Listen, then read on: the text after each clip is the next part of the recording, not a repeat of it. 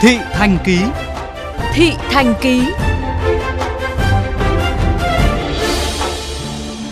Thưa các bạn, mặc dù Bộ Y tế đã yêu cầu không chỉ định xét nghiệm đối với việc đi lại bình thường của người dân, nhưng trong hai ngày cuối tuần vừa qua, nhiều người vẫn bị yêu cầu xuất trình kết quả xét nghiệm khi đến một số địa phương.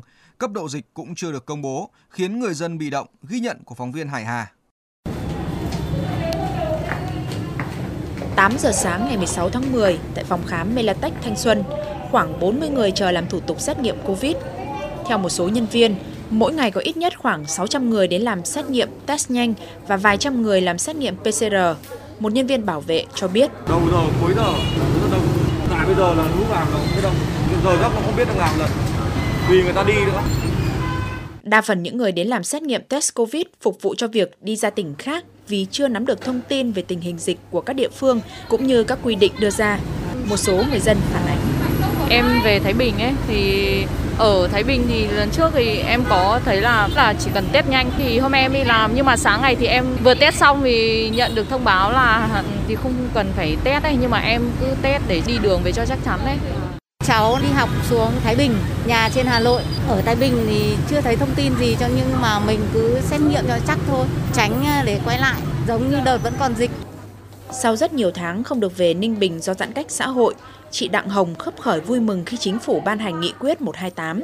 Tuy nhiên, chị khá bất ngờ khi sáng ngày 16 tháng 10, địa phương này vẫn yêu cầu phải có kết quả âm tính PCR với người từ nơi khác tới. Ờ, Nó hơi bất tiện, thủ tục em cảm thấy không cần thiết lắm.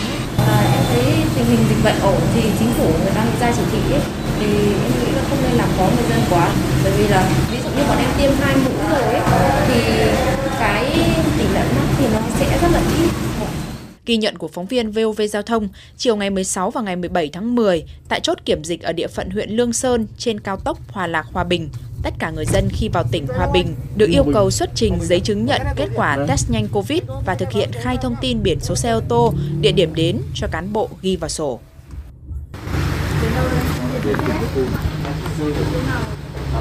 Tỉnh Côn không đấy, không địa chỉ đấy thì mỗi tỉnh Côn.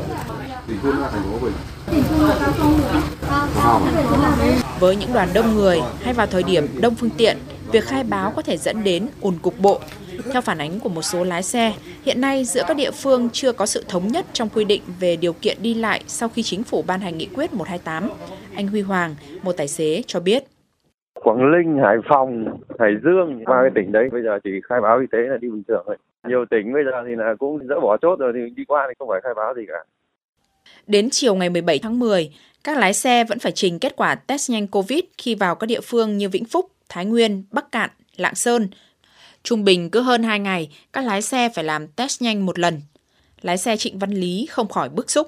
Có điểm thì nó test, có điểm nó không test COVID, cho nên lại phải đi tìm chỗ test này mất rất nhiều thời gian, chỉ trễ công việc nó rất nhiều. Tự là gây những cái bức xúc trong giấy xe và cái doanh nghiệp. Xe đường dài các tỉnh thì có chút thời gian thì mong muốn được nghỉ ngơi, nhưng lại cái trước thời gian nghỉ đấy lại lo đi giấy tờ covid cô veo nữa cuối cùng là hết thời gian Ghi nhận của phóng viên VOV Giao thông, tính đến đầu giờ chiều nay ngày 18 tháng 10, tỉnh Ninh Bình, Vĩnh Phúc, Bắc Cạn đã bỏ yêu cầu test nhanh COVID, nhưng một số nơi như Thái Nguyên, Hòa Bình, Lạng Sơn, Thanh Hóa, chốt đường Hồ Chí Minh qua Thạch Thành vẫn yêu cầu giấy xét nghiệm.